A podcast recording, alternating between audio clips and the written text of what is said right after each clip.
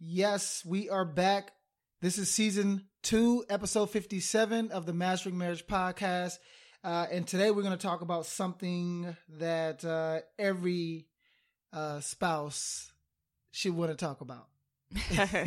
I know that's weird, but uh, listen, we'll get to that in a minute.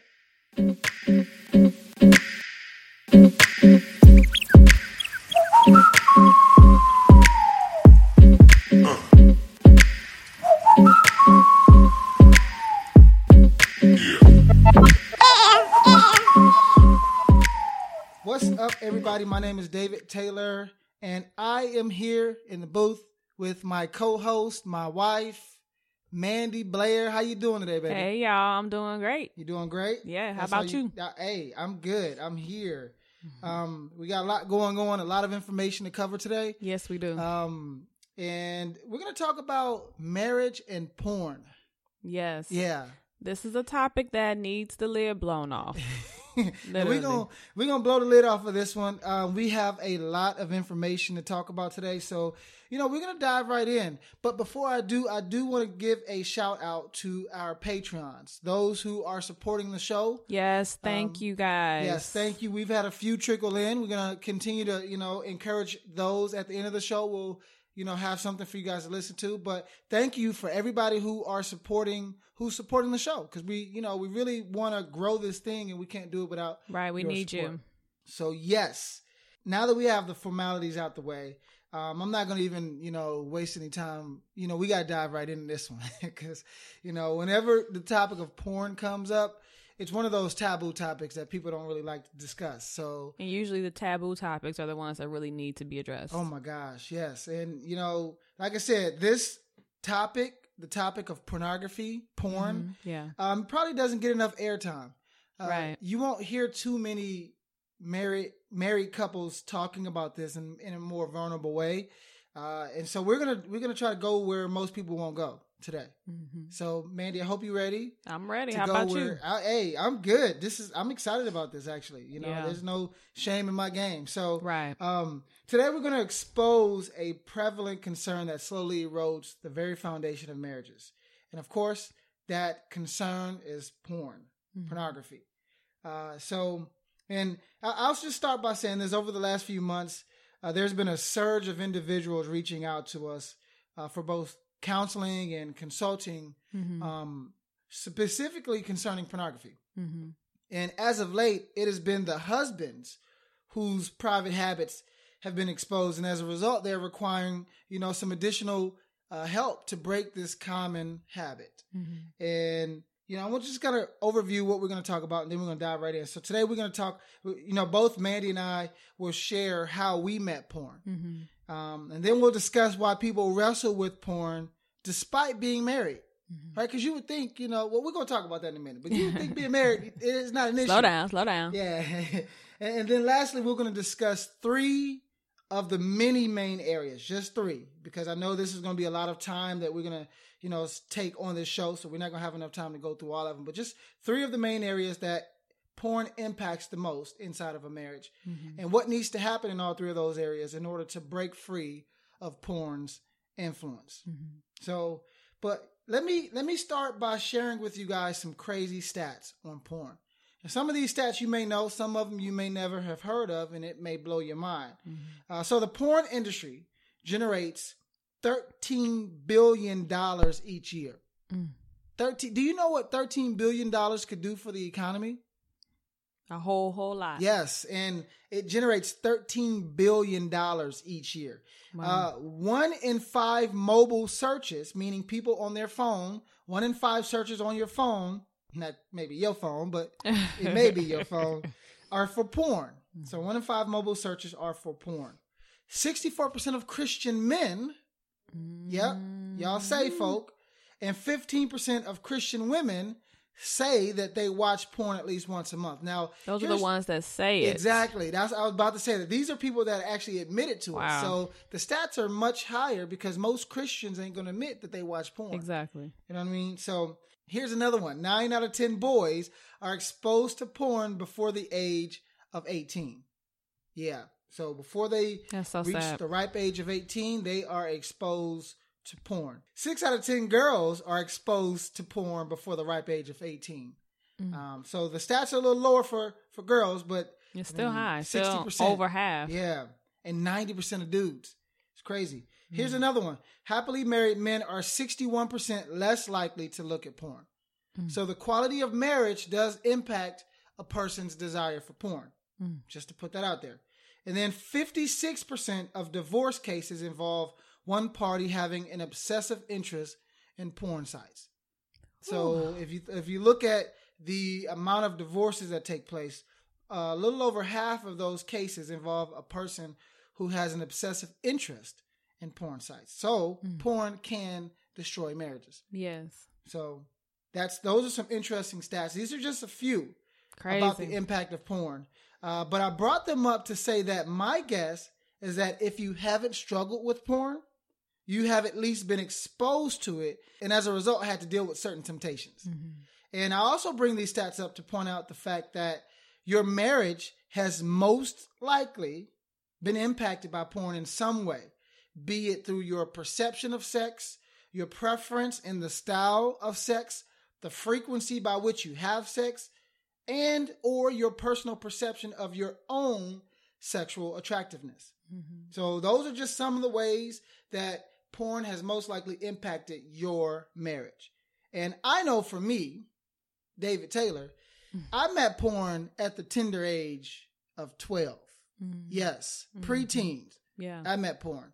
And I'll just kind of share with you briefly how I met porn. And then, Mandy, if you don't mind, I would like for you to share Yeah. with the listeners how you met porn right. uh, because our experiences are different. But I mean, this is, is interesting stuff. And while I'm talking about this, I want you guys to be thinking about how did you actually meet porn? What at what stage in your life were you when you uh, had an in, encounter? With Yeah. When porn? you were exposed to it. Yeah, for me, so I was 12, and it happened to be a day where me and my three sisters we were playing hide and seek in the house, and we lived in a moderately sized house where there was an up an upstairs, a downstairs, an attic, a basement. So you know we had the whole house to roam. And this one in particular day, I decided to hide in my mom's walk-in closet. Yeah, and this is when she was married to uh, a stepdad. I think it was the third marriage. I'm trying to remember, but it don't really matter. But the point is, I, I have to bring that up because the, what I discovered was not my mom's; it was my stepdad's. So I have to bring that up for that. But so um, we were. I was in the closet hiding away from my sisters, and I was like, "Man, I found the best place because ain't nobody gonna figure out that I snuck into my because you're not supposed to go in your mom's room, by the way, Mhm. and you're not supposed to go in your mom's room, so you definitely not supposed to go in no closed door inside of your mom's room." Right. And I snuck into the closet, hid there, stumbled across a box. And the box was full of VHS tapes. Hmm And, you know, I'm 12. So I'm like, okay. Curious. Yeah, I'm curious. These are boxes. There's no labels on them. So I don't know what's on it, but I would like to know what's on these boxes, what's in these tapes, these VCR tapes. So I pull out one, and my mom had a VCR in her bedroom. Um, you know, y'all know how those go. And so I put the tape in, and lo and behold, I was introduced to something that would change my life forever. I saw, mm-hmm. you know, naked men and naked women, and a man pleasing a woman with his penis, and sounds, and it, it was just so much visual stimulation but it, it, it immediately aroused a desire inside of me that's inside of all of us Right. but it, it aroused it at a young age yeah. and from that day i would go on to look out for opportunities where i could see more of that and it mm-hmm. also taught me how the importance of a man's penis to his masculinity Mm-hmm. right and how men um, use their penises to pleasure women and how women desire that from men Yeah. and so it taught me a lot of uh, notions about right because i didn't have my dad there so i learned a lot of notions fr- from that about the perception of sexuality the perception of masculinity and how uh, penises relate to life Mm-hmm. but that was my experience and i would go on to you know wrestle with porn all the way up so from the age of 12 all the way up to my mid 20s actually up to getting married with mandy and we were able to have a discussion about it but um, i was I wrestled with it for years for actually over a decade Mhm. um, but that's just the tip of my story but mandy how did you meet porn Um, for me, uh, I actually found um magazines um in a family member's closet. Um, and um, Always the closet it's always the closet. so yeah, I had another c- closet situation. back in the nineties. Um, yeah. And so that definitely, just like David, piqued my arousal um, at a very young age. I also was about 12 when that happened. Um, and that, along with other things that happened to me when I was younger, you know, really opened up my sexuality at a very young age. Mm. Um, and, you know, later on, you know, after finding the magazines, I found tapes and would, you know, look at them and, you know, sneak and watch and that type of thing. Mhm. Um, so of course it made me very curious at that young age, you know, about sex. Mm. And, see, um, I know for me, uh, hold on. no, go ahead, go ahead. I know for me, you paused, so I thought you was done. No, that's okay. I was just still dutch. thinking. I'm double dutching a little bit, jumping in and out. Um, but also for me, you know, it was a struggle over the years um, Mm. because that was not the only exposure I had to it. Um, I remember finding a pornographic magazine just. I guess it was garbage and it was just laying in the yard of one of my family members' houses and I picked it up and saw it. Mm. Um, you know, I had um friends who had whose houses I went over at a young age who would turn on, you know, uh HBO and it would be different stuff on. I'm like, well, what is this? So I had a lot of different times where I was exposed to it and I struggled as well Mm. um over the years um into the marriage as well. Yeah. And that's that's interesting because again, like we don't often think about the impact of porn on our marriage, but it starts Right. usually at a young age and then it goes with us. It's like a ball and chain that Mm-hmm. if we don't get rid of, it starts to contaminate things. And it's funny you bring up the magazine stuff because I remember, and this had to be maybe my freshman year in high school. I found a outside laying around. It was just like a, a um a, uh picture of Lil' Kim, and she was in this provocative pose. And, and that was, you know, for me at that age, it was very alluring. So I picked it up, folded it, and hid it in my sock drawer.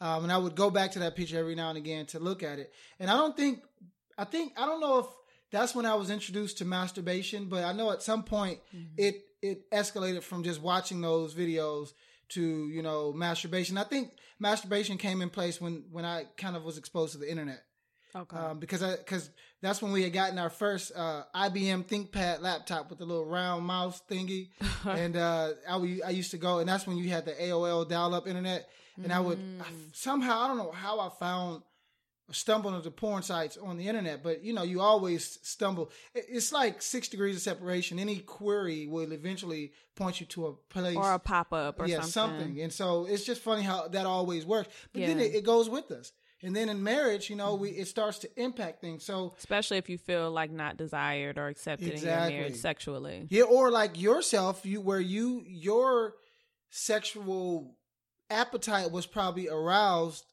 uh, even more because of you know being molested. Yeah. right? And so, I mean, so imagine you, the listener, if you've gone through something like that, it can it can enhance it or amplify it, take it to the next level, Right. You know, and I mean, I've worked with. I used to be a therapist for sex offenders, and most of these, and they were teenage and, and kids. So, like, think from the age of like ten up to 18 and most of them were sexually perpetrated on, and so then they were sexually reactive. Mm-hmm. Uh, and just the stories that like I could I would Yeah. learn. And from it can happen both ways, you know. It can happen where it totally makes you pull away from sex if you're Mhm. molested, or it makes you dive into it deep, more deeply. Yeah.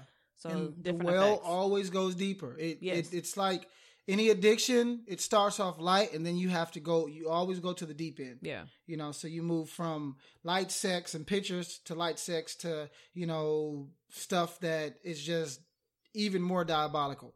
That I'm not even going to spend time talking about. But anyway, um, let, let's shift gears because I want to I want to kind of focus a little bit of our time on um, why people wrestle with porn.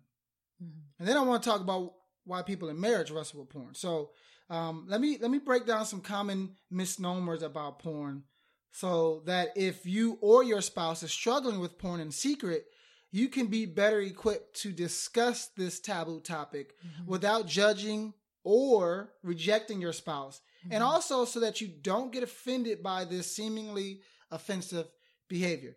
Because and then that's what makes porn so taboo is because it's offensive to a lot of people yeah, even though a lot of people have wrestled with it, Mm-hmm. you know, and it's like this secret desire and a secret hidden issue that most people don't know how to express. And so Yeah. they hide behind the offense of it instead Mm-hmm. of really being open and vulnerable about it. exactly. You know, and, and, and one of the things I want you guys to remember uh, is that the key to any level of honest disclosure in a marriage is safety and security. Right. Right, right. It- it is your responsibility, whether you are guilty of porn or not, it is your responsibility to do what it takes to create a safe place inside of your marriage so that healing can be found. Mhm. Healing is often found in safety and security. Right. So uh, let's let's go a little deeper with this. Let's move on and go a little deeper. So, so the reason why people wrestle with porn is because of idolatrized sexual desires. Mm. See, when appeasing your sexual desires takes precedence, it turns into lust. Mm. Right? So, porn is merely a target by which most people aim their misguided sexual desires. So, porn Mm. isn't the problem, it's a means to an end or a solution or an outlet or a destination. Mhm. I call it porn land. Hmm. But porn is the easiest target for lust. So, okay, just kind of follow me. Mhm. So once a person engages in porn enough, it becomes a habit. Right. And once that habit is something that is uh, nurtured and groomed, it becomes an addiction. Mm-hmm. You know, not all habits are addictions, but they Mhm. can be. Right. Right. So think about it like this people are often attracted to porn because sex is natural, it's healthy, and it's a stimulating experience. Right. Right. So sex is not a bad thing, right? Mm-hmm.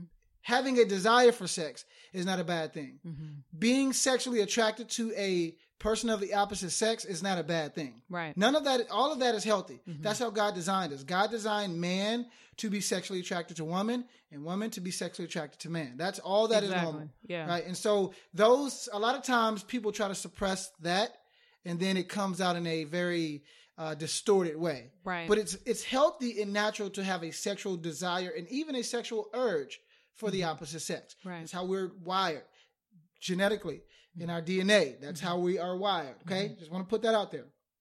Even my 12 year old self was immediately attracted to porn because I knew deep down inside that sex was a good thing. right. Same thing for me. And sex is a good thing. Mm-hmm. Right. So, but even, and even my 12 year old self knew that. It was some, I didn't know, but I knew.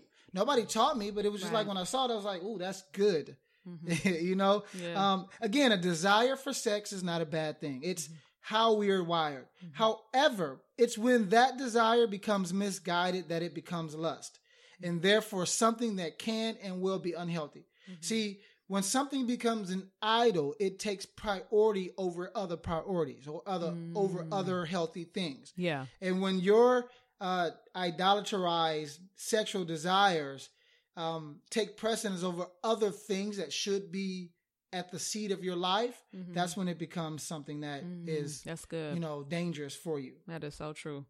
Now, now let's take this a step further and talk about why people still struggle with porn, even though you're married. Mm-hmm. And you would think that with all the free booty, oh, okay, let me not say that. I mean, I'm sorry. You would think that with all the free sex that marriage promises, I'm sorry, slip, free booty. But I'm just saying, you would think with the with the free sex that marriage promises that there should be a decrease in porn, right? That's what you would think. sorry, it just slipped out. I just I forgot where I was at. I It's to- true. He say free Hey. booty, but Rated in for he marriage. rated. Just saying, just gotta be honest. But let's be let's the, the real the truth of it is it's not the case, right? Let me ask you guys, the listeners, a question. Uh, do you remember the main fears that men wrestle with in marriage? What about the main fears that a woman will wrestle with in marriage? I want you guys to think about that. What is the main fears that men wrestle with? It's there's two. There's two main fears that men wrestle with, and there's one main fear that women wrestle with inside of a marriage. Um, don't worry if you can't remember because I'm about to give you the answer. um, so here's the thing: most, if not all, men will at some point in life, and especially in their marriage, wrestle with the fear of two things. Those fears are the fear of being inadequate and the fear of being incompetent. Meaning, most men secretly fear not being enough for their wives. And then they equally secretly fear not knowing how to be the man that their marriage needs, especially if they never got the model. Mm-hmm. Now, these fears also relate to many other aspects of a man's life outside of marriage. Uh, but for the sake of this conversation, we're going to direct it towards marriage.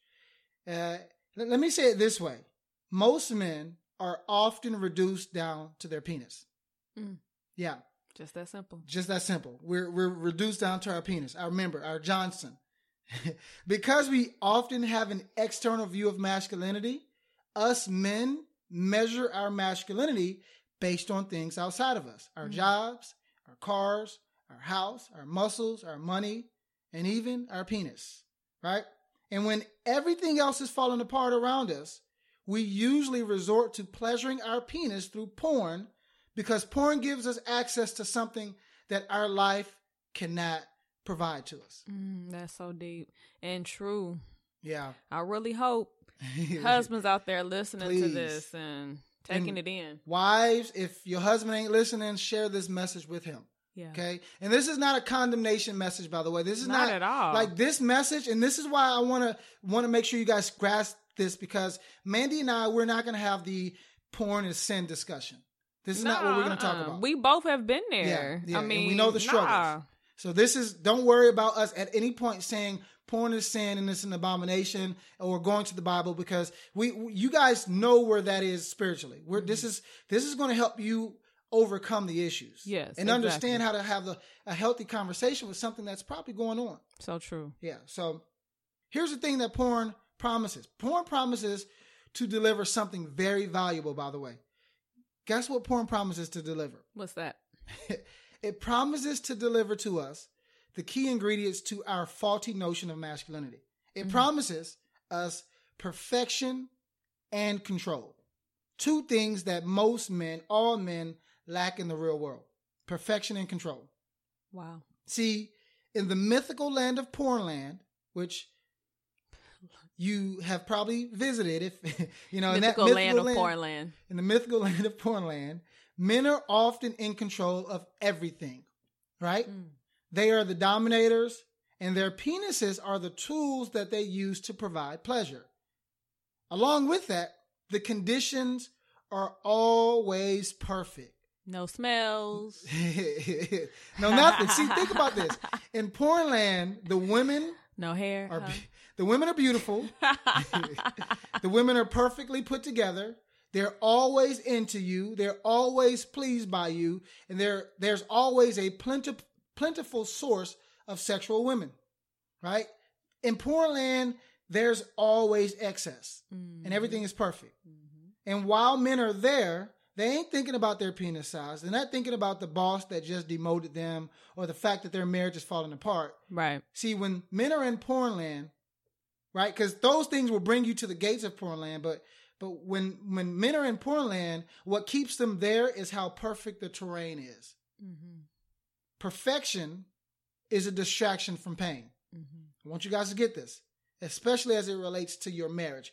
Perfection is a distraction from pain. Mm-hmm. Men escape the pain, the monotony, and the failures of life by resorting to porn because of that magical city. See, in Pornland, they are king, they are conqueror, and guess what? They are also God. Mm. Yeah, I said that.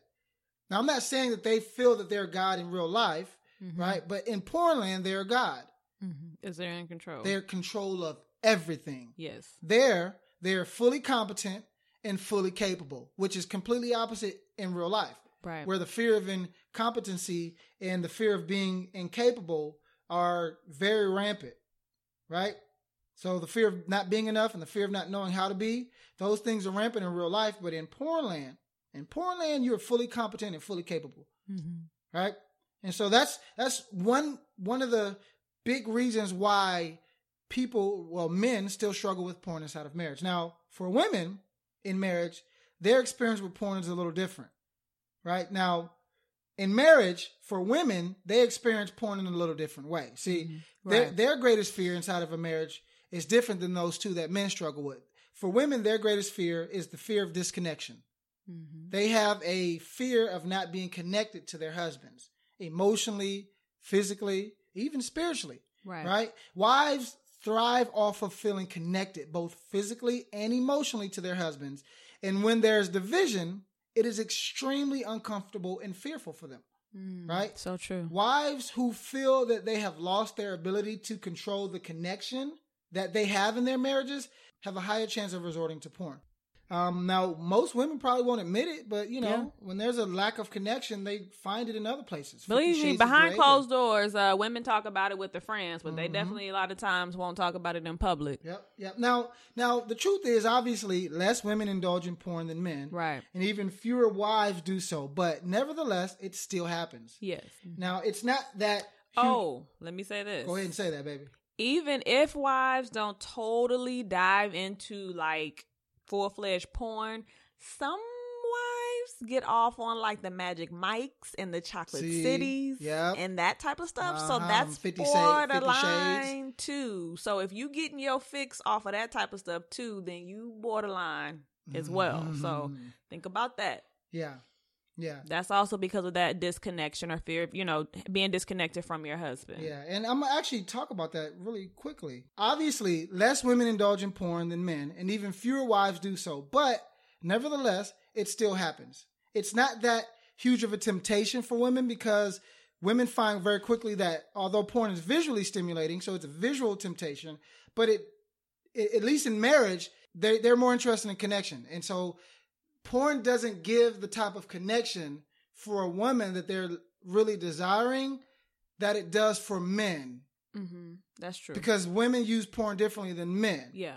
Now, that don't get me wrong, there are women who have addictions Mhm. and women who may have been exposed for a long extended period of time and now all of a Mhm. sudden it's more of a habit. Mhm. Uh, but for the most part, it's more likely that a man will struggle with it than a woman. right. I agree. You know. Um, now, with that said, however, some women do find connection in porn land, just like they find connection in books or movies like Fifty Shades of Grey or, like you said, Magic Mike, or Chocolate City. Chocolate City, or whatever movie or TV show that portrays a relationship where the woman gets her emotional needs met through the transaction of sex.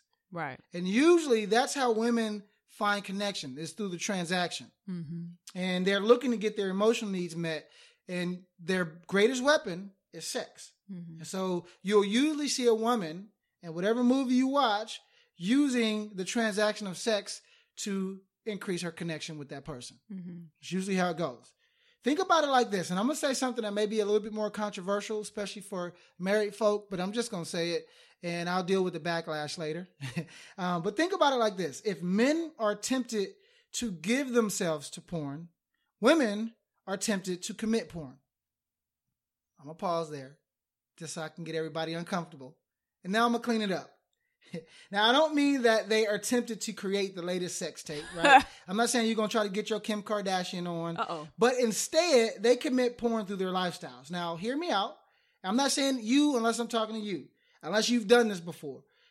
And you know I'm talking to you if it's you. But women may dress and even behave in a manner because they know men are sensory that will capture the attention and imagination of, of a man so as to increase the potential of connection. So if you think about it, look at any billboard, look at any magazine, you'll see what I mean. Now, again, I'm not talking about all married women because not all married, most married women probably won't do this, but some of y'all will, right? Change how you look.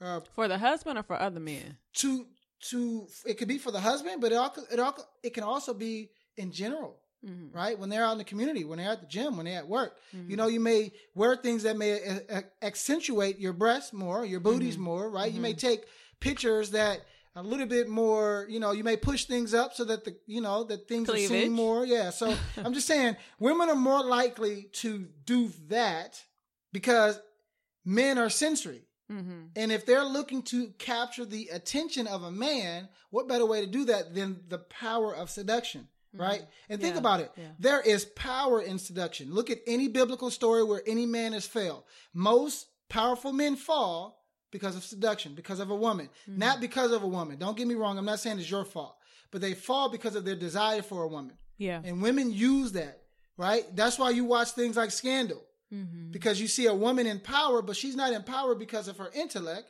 She's in what she's, I guess, intellectual. Witty, I guess. She's witty, but she benefits off of positioning herself to be seductive. Right. through through the power of seduction. And women know how to leverage that power very well. Now, I'm not saying as a wife you are going around seducing men. I'm not saying that. So please don't turn off the show because you hear me clear, loud and clear. I'm not saying that. I'm saying you guys know how to, leverage the power of seduction, and you may have at some point in your life became an object of the sexual desire of a man, Mhm. right? Mhm. And if it's you, it's you. If it's not you, then I ain't talking to you. Okay. um, but think about this, and, and women know this. Men are always aware of a woman's body. Mhm. I don't care what he says. I don't. I don't care if he's the most saint of them all. He's always aware of a woman's body. Now, I'm not saying that he's lusting. He's always lusting because that is a taboo that you know men are always lusting. They're always thinking about sex. That's not true. But men are always aware of a woman's body, right? Right here, all he would. I think the same is said for women. Like when a woman meets a man or when she sees a man that she deems to be visually pleasurable, she'll give him an up and down look. Right? Right. Right. So, once over. Like I know, I know Mandy look at other men. I'm not, I'm not immune to that, right. right? And I know David looks at other men. she ain't gonna sit here and say she tell me she ain't gonna tell me she look at other men, but I know Mandy, right? And I know what Mandy's attracted to, and so if she sees a man that versa. Yeah. fits yeah. the bill, she's gonna give him an up and down. That uh, now that, but think about this, guys. That's healthy. Mhm. That's that's that's usually how we meet each other. Is is, is that first initial that first that first physical attraction. And that isn't lust. That's not lust. Lust is that line that you cross when it becomes an idol in your life. When you sneak a couple more looks and all of a sudden now you take that image and you're fantasizing Yeah. and that becomes the throne of your life. That becomes lust. Yeah. But if you just if you look to say, wow, that person is attractive, which you know, I value beauty. Right. Whether it's a beautiful car or a beautiful woman or, you know, like a beautiful book or a, poor, a poem that was written beautifully or a painting, I appreciate that. Or Mm-hmm. music that's beautiful. I think that's how God designed us. So that's not wrong. What's wrong is taking that line, going to that line and, and taking a nosedive across it. Yeah. You know, so, but anyway, like I said, men are always aware of a woman's body and women know that about us men. And so they can leverage that, that knowledge.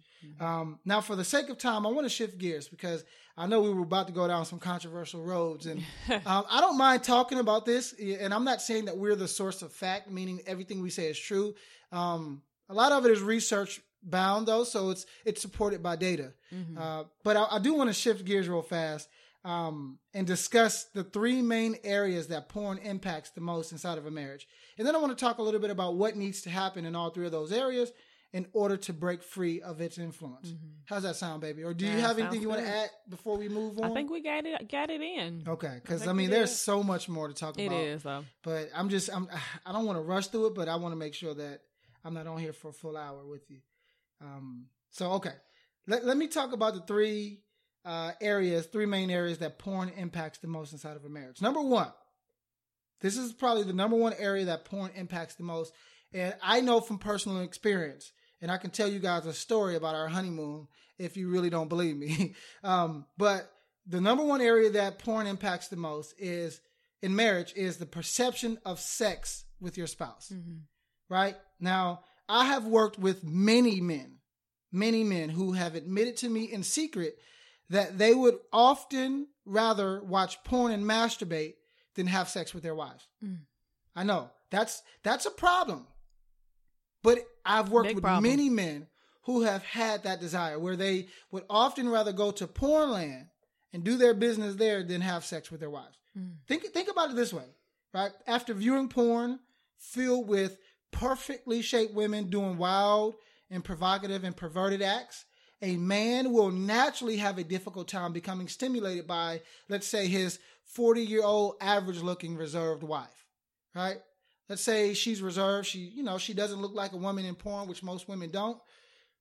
He's going to have a difficult time being stimulated by her if he spent all his time in porn land. Now, not only does porn present a higher level of sexual excitement than married sex for that man, but it also allows a man to have sex on his own terms. Porn allows a man to have sex on his own terms because porn is always available. Porn is never too busy. Porn is always inviting. It doesn't criticize, right? It doesn't require foreplay or patience. It isn't dependent on feeling close. Remember, we talked about that connection thing, right? And it never has a headache in Pornland, right? Um, but and so when a guy is engaged in this type of sexual outlet, his sexuality becomes centered on his immediate need and demands, or his immediate needs and demands.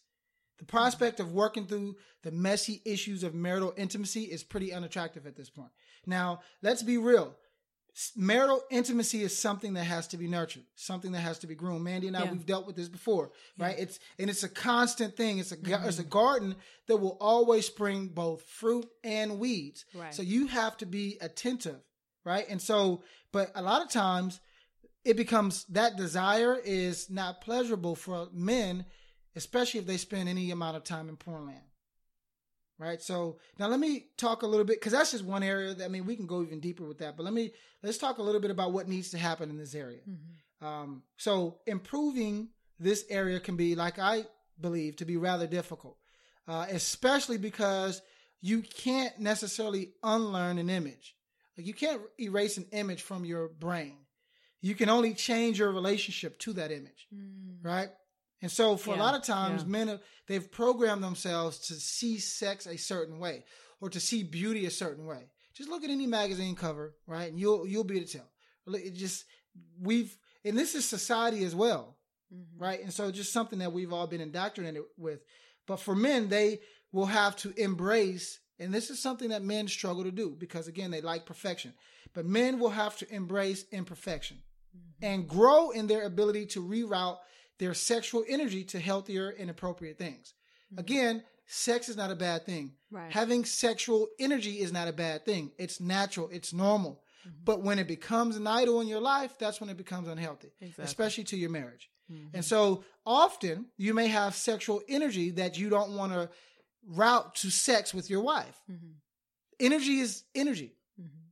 So all you have to do is take that energy and reroute it to something that's pro-social or healthy, Right. productive, right? Mhm. Whether it's going to the gym, whether it's investing in your purpose and passion or a new hobby, uh, something that will allow you to express that energy because it's it's energy. It's not just sexual energy. It's still energy. Right. Okay.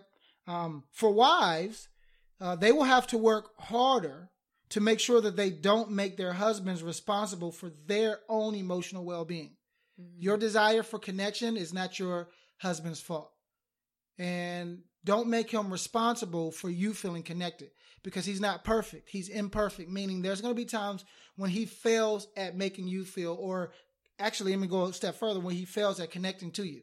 Right. And so if your feelings of connection is only based on him wanting and desiring you, then you've already lost the battle. Yeah. Exactly. What do you guys say about that, baby? Yeah, it's so true. It's something that I definitely had to learn myself. Um, because like David said, we're you know, we're only human and we are all going to fall short sometimes. And God forbid if something happened to David where he was no longer in my life, Yeah. I would have to be responsible for my own, you know, connection with other people and just just what happens if well-being. I'm paralyzed and I, I can't get an erection? Yeah. What happens then? hmm Or do you all of a sudden experience the rest of your life not feeling connected to me? Right. Or do we have to find different ways to express that desire for connection? Right. Yeah. So I mean, really take a look at that. I mean, because I know that some some women out there are probably like, "Well, shoot, it is his responsibility." But hopefully, after we gave you those examples, you'll be able to be be able to look at it more objectively. Yeah. Um, because there are people out there that are in situations like that. There are widows out there. There are people who have a spouse who is wheel- wheelchair bound, Yeah. and they can't connect like maybe what you would want to Sexually, connect. yeah. Yeah. Yeah, there's no yeah. So I mean, that's a good point. Now let me talk about if you're a spouse. Now, if you're a spouse to someone who has these struggles, make sure to leave no room for competition. Right? Like if you notice that your spouse deems you as normal or regular, then maybe it's okay to step up your up your game a little bit in that area. Don't lower your attractiveness just because you've already been married or you've already gotten married, right? If you were very sexually alluring and appealing when you guys were dating and you were doing certain things, looking a certain way or smelling a certain way, right? Just because you married don't mean you got to let your breath smell. Just Mhm. being honest, right? right? Just because you married don't mean you got to stop getting your hair done or your nails done. None of the stuff that you know that your husband or your wife, I guess, if not a dude getting your nails done, but even with a dude, just because you're married don't mean you got to lose your six pack. Right? Yeah. I mean, just you, you was you was buff when y'all met, and all of a sudden you get lazy when you get married. Mm. Now you leaving room for competition. And then she's gonna watch Magic Mike and some young guy with abs are gonna, you know, pop and roll on screen, and she's gonna see that and be like, "That's that's attractive," because you you ain't popping and rolling nothing but the Xbox controller. Uh-oh, no, uh-oh. step your game up. Don't okay? pop and roll the Okay, Xbox let me controller. move forward because I don't My God. but anyway, you know, make sure to also create opportunities where you both can discuss your perception of sex as it relates to one another. right. All right, let me move to the second uh, thing because uh, again, this there's so much here, so much here. Uh, but I'm talking about three areas that um, porn impacts the most in marriage. The second area that porn impact impacts the most in a marriage is trust and true intimacy. Mm. Now, most, if not all wives, I don't know if they'll admit it, but if they're being honest, will consider their husband viewing pornography as cheating, Mm. right? Another woman, even if it's just her image, has been introduced into your relationship, and now she's having, and now you're having to compete with the image of the other woman. Mm-hmm. And often the other woman, that image of her is perfect. And it's exactly the way your husband likes it, where you may not be, right? Or you may have a few babies and now your body has changed. And so all of a sudden it puts pressure on you to have to compete with something that's not even real, Exactly. something that's staged, right? Now, continual viewing of porn will erode the trust built in your marriage until it's gone completely. Mm-hmm. And so the more he or she views it, the more trust will be eroded. Mm-hmm. And meanwhile, the ability to actually feel intimate or to experience intimacy together will also wear away as your trust wears away. Mm. And so, you know, going and dealing with porn and spending more time in porn land is a surefire way to disrupt the trust and the intimacy. Right. And as a result, as a result, with a lack of trust and true intimacy, a person is more likely to be selfish and self-centered, not only during sex, but in also other areas of their marriage. Mm. And so you want to pay close attention to that because if you're eroding the trust and the intimacy, uh, then you're going to be very selfish. You're going to present yourself as very selfish. You know, so let's talk a little bit about what needs to happen in this area real fast. And then we're going to move to the third thing. So, what needs to happen in this area? Trust is a two way street. Right. To build trust in any relationship, one person has to be trustworthy or worthy of receiving trust, while the other person has to be trusting or able to be vulnerable enough to give trust. Right? Mhm, Trust is mhm. something that you give Yeah. and it's something that you receive. To be trustworthy, you have to be vulnerable, consistent, and accountable. If you have struggled with porn in the past or you are currently struggling with porn, but you would like to build the trust in this area of your marriage, come clean. Expose it. Mhm. Exposure brings closure, Right. right? So come clean to your That's spouse. good. That's good. Thank you. And develop a plan of action together, not by yourself. I've seen this fail a lot. But when I've worked with uh, a couple or even an individual, and then I brought in the other spouse, we we develop a plan of action together, right? So that you are now decreasing porn's influence in your life. Mhm. And you're also positioning yourself to be accountable to someone else. Right. If you are a lone ranger trying to beat this habit by yourself, it's not going to work. Mhm. It's not going to work. You, you would be amazed. I've worked with, like I said, couples, and you would be amazed just talking about it brings more trust and intimacy. Mhm. Just actually exposing the issue and saying, I have this struggle, Mhm. right? That's, I mean, it does amazing to the healing process. Mhm. If, if you are a spouse responsible for giving trust, give it. Give it with the knowledge. Now, don't be foolish, okay? You, you didn't let me finish. Give it with the knowledge that there are no perfect people. So true. Just like you may struggle at times with giving it Mhm. consistently, Mhm. know that they may struggle at times with relapse, Mhm. okay? Expect this to happen. Mhm. That way you don't set yourself up for failure. Right. All right, let me move to the third one because I mean we can I mean we can play in this You feel, you all feel it in your shine. yeah, my shondo right down deep. but I want to I want to move to the third area where where porn affects marriages the most, uh, and then we're gonna wrap up. The third area that pain affects marriages the most is emotional connection. See, when a spouse struggles with porn in secret, it stifles the emotional connection inside of the marriage. Mm. Right now, due to the guilt, due to the shame that attaches itself to the person struggling with the porn, because pain, pain, uh, guilt, and shame are like they're like leeches. They're Mhm. like ticks. They just attack them, attach Yeah. themselves to you, and then they, Yeah. they just take stuff from you, Mhm. right? And and and due to those things, the person struggling with porn will often hide this habit and create barriers around their emotions so that the guilt and the shame doesn't seep out inside of the other areas of their marriage. Mm-hmm. So, and if you're a spouse dealing with someone who's struggling with porn, if you pay close enough attention, though, you'll you'll notice symptoms of this divisive problem. Like you'll start to see them slowly detaching themselves from you or hiding or right you you'll start to notice that there's some warning signs or writing on the wall that this person is struggling with something you may not know it's porn Mm-hmm. but you'll begin to see that there's some areas that they're struggling in Mm-hmm. porn is also linked to depression stress and anxiety right most of the men who i've worked with in person they have actually admitted to struggling with uh, depression with anxiety um, and actually on a daily basis they say they struggle with depressive thoughts and anxious thinking on a Mm-hmm. daily basis and often they also report being overwhelmed by the stressors of life and using porn as a way Mm-hmm. To escape. escape so they escape right to porn land Mhm. and it's usually at night Yeah. right and it's usually when they are bored they don't have any other direction or anything to do in life and so they're just Mm. allowing all of their energy to be seeped from them or sucked from them in porn in porn land Wow. um, yeah, and so again, like I said, they often feel lost in life and useless for their marriage. Mm-hmm. Uh, I found that a lack of purpose uh, invites porn. mm. Say so that again. A lack of purpose invites porn. So if you don't have purpose Wow. in life, or you're not driven by something, you're going to be driven to porn land. Yeah, You need to you need to package that. We need to put that as a Yeah. quote, like on Facebook or some hashtag, something. lack of purpose. Yeah, it's it's it's amazing how that works. Um, and my thoughts are that you know Mm, feelings of depression, anxiety, and stress heightens a person's desire to escape to porn land. mm-hmm. And so, if you're dealing with these things and you're not having a healthy outlet, uh, ex- expect porn to come knocking, or at least expect the temptation to come knock- knocking and invite you to porn land. So let's talk about what needs to happen in this area, and then we're gonna wrap up.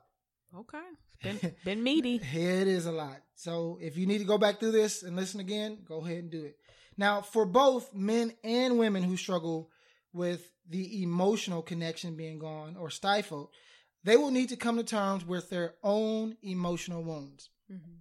Most adults are carrying around childhood wounds, childhood emotional wounds, Yes. and we often avoid them because we don't think that they have any relevance to, to our lives. Mm-hmm. Embracing the pain of your past and choosing to heal is very important. Right. Now, obviously, there are tons of options that one can use, like counseling, coaching, um, you know, spiritual advice, and you know, reading the Bible. Uh, there's a lot of books out there. Um, there's tons of options and tons of things. But the point here is that choosing to go through the healing process instead of using porn as an outlet is the most healthiest thing to do in this area. Choose to go through the healing process and know that going So through true. the healing process is going to be painful. Mm-hmm. Now, if you are a spouse of someone dealing with this, make sure that you create a safe place. We started the, the uh, podcast by talking about the importance of having a safe place as it pertains to talking about these really serious but often taboo issues in marriage. Right. So create a safe place. Make sure that they don't feel defensive around you. They will at 1st mm-hmm. That does that shouldn't discourage you, mm-hmm. but continue to be consistent with that.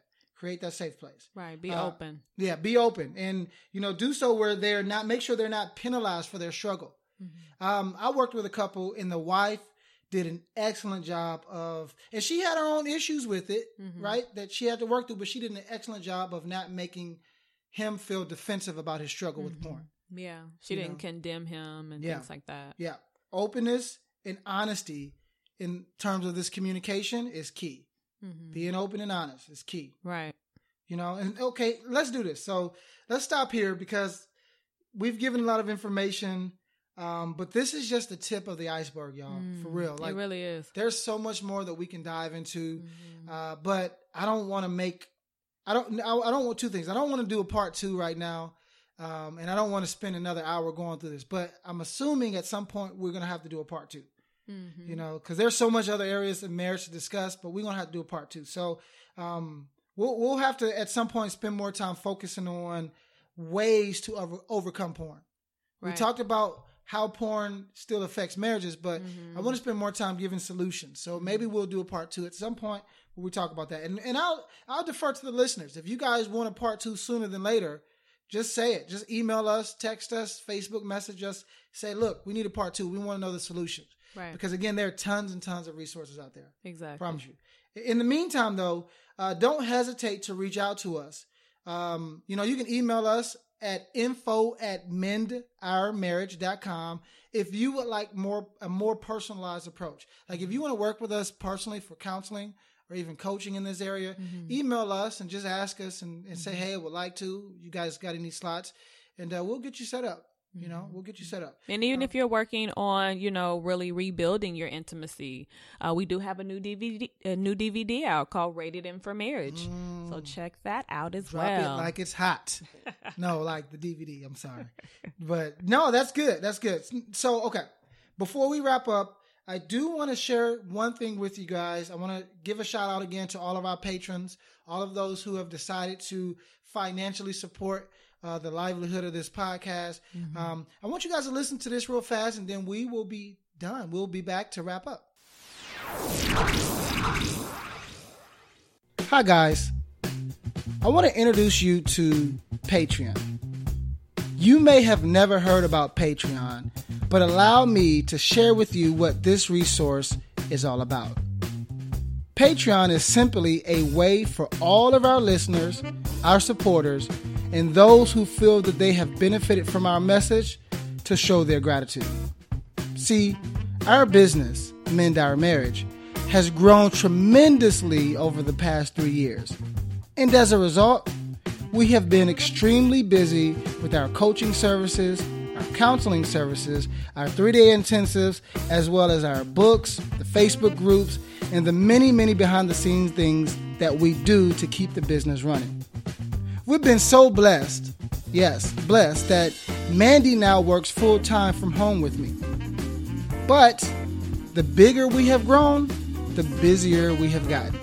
And as a result, we have had to take away time from things like recording podcast episodes to actually working with the many marriages and clients that pay us for our services.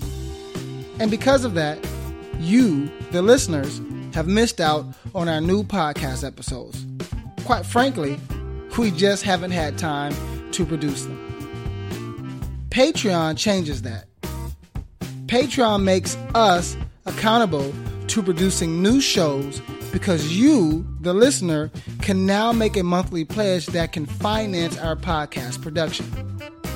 With the new financial stream that Patreon provides, we can move away from having to work so much with our clients to being free enough to work for all of our listeners through our Mastering Marriage podcast.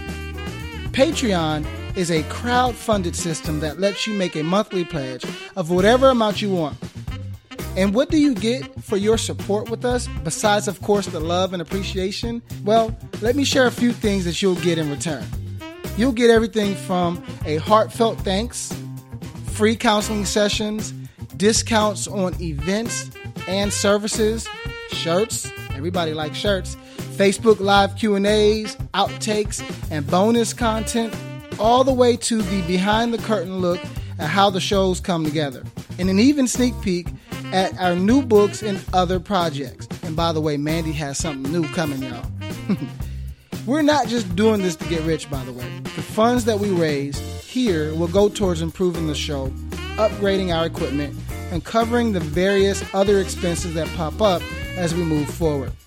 Whether you just want to say thank you or you want to access some of our cool rewards, this Patreon is for you. Check out our list of pledge rewards and milestones and help make the Mastering Marriage podcast even more impactful. Will you help us break the back of divorce? If you would like to help in any way, please visit our Patreon page at www patreon that's p-a-t-r-e-o-n dot com forward slash mastering marriage that's www.patreon dot com forward slash mastering marriage.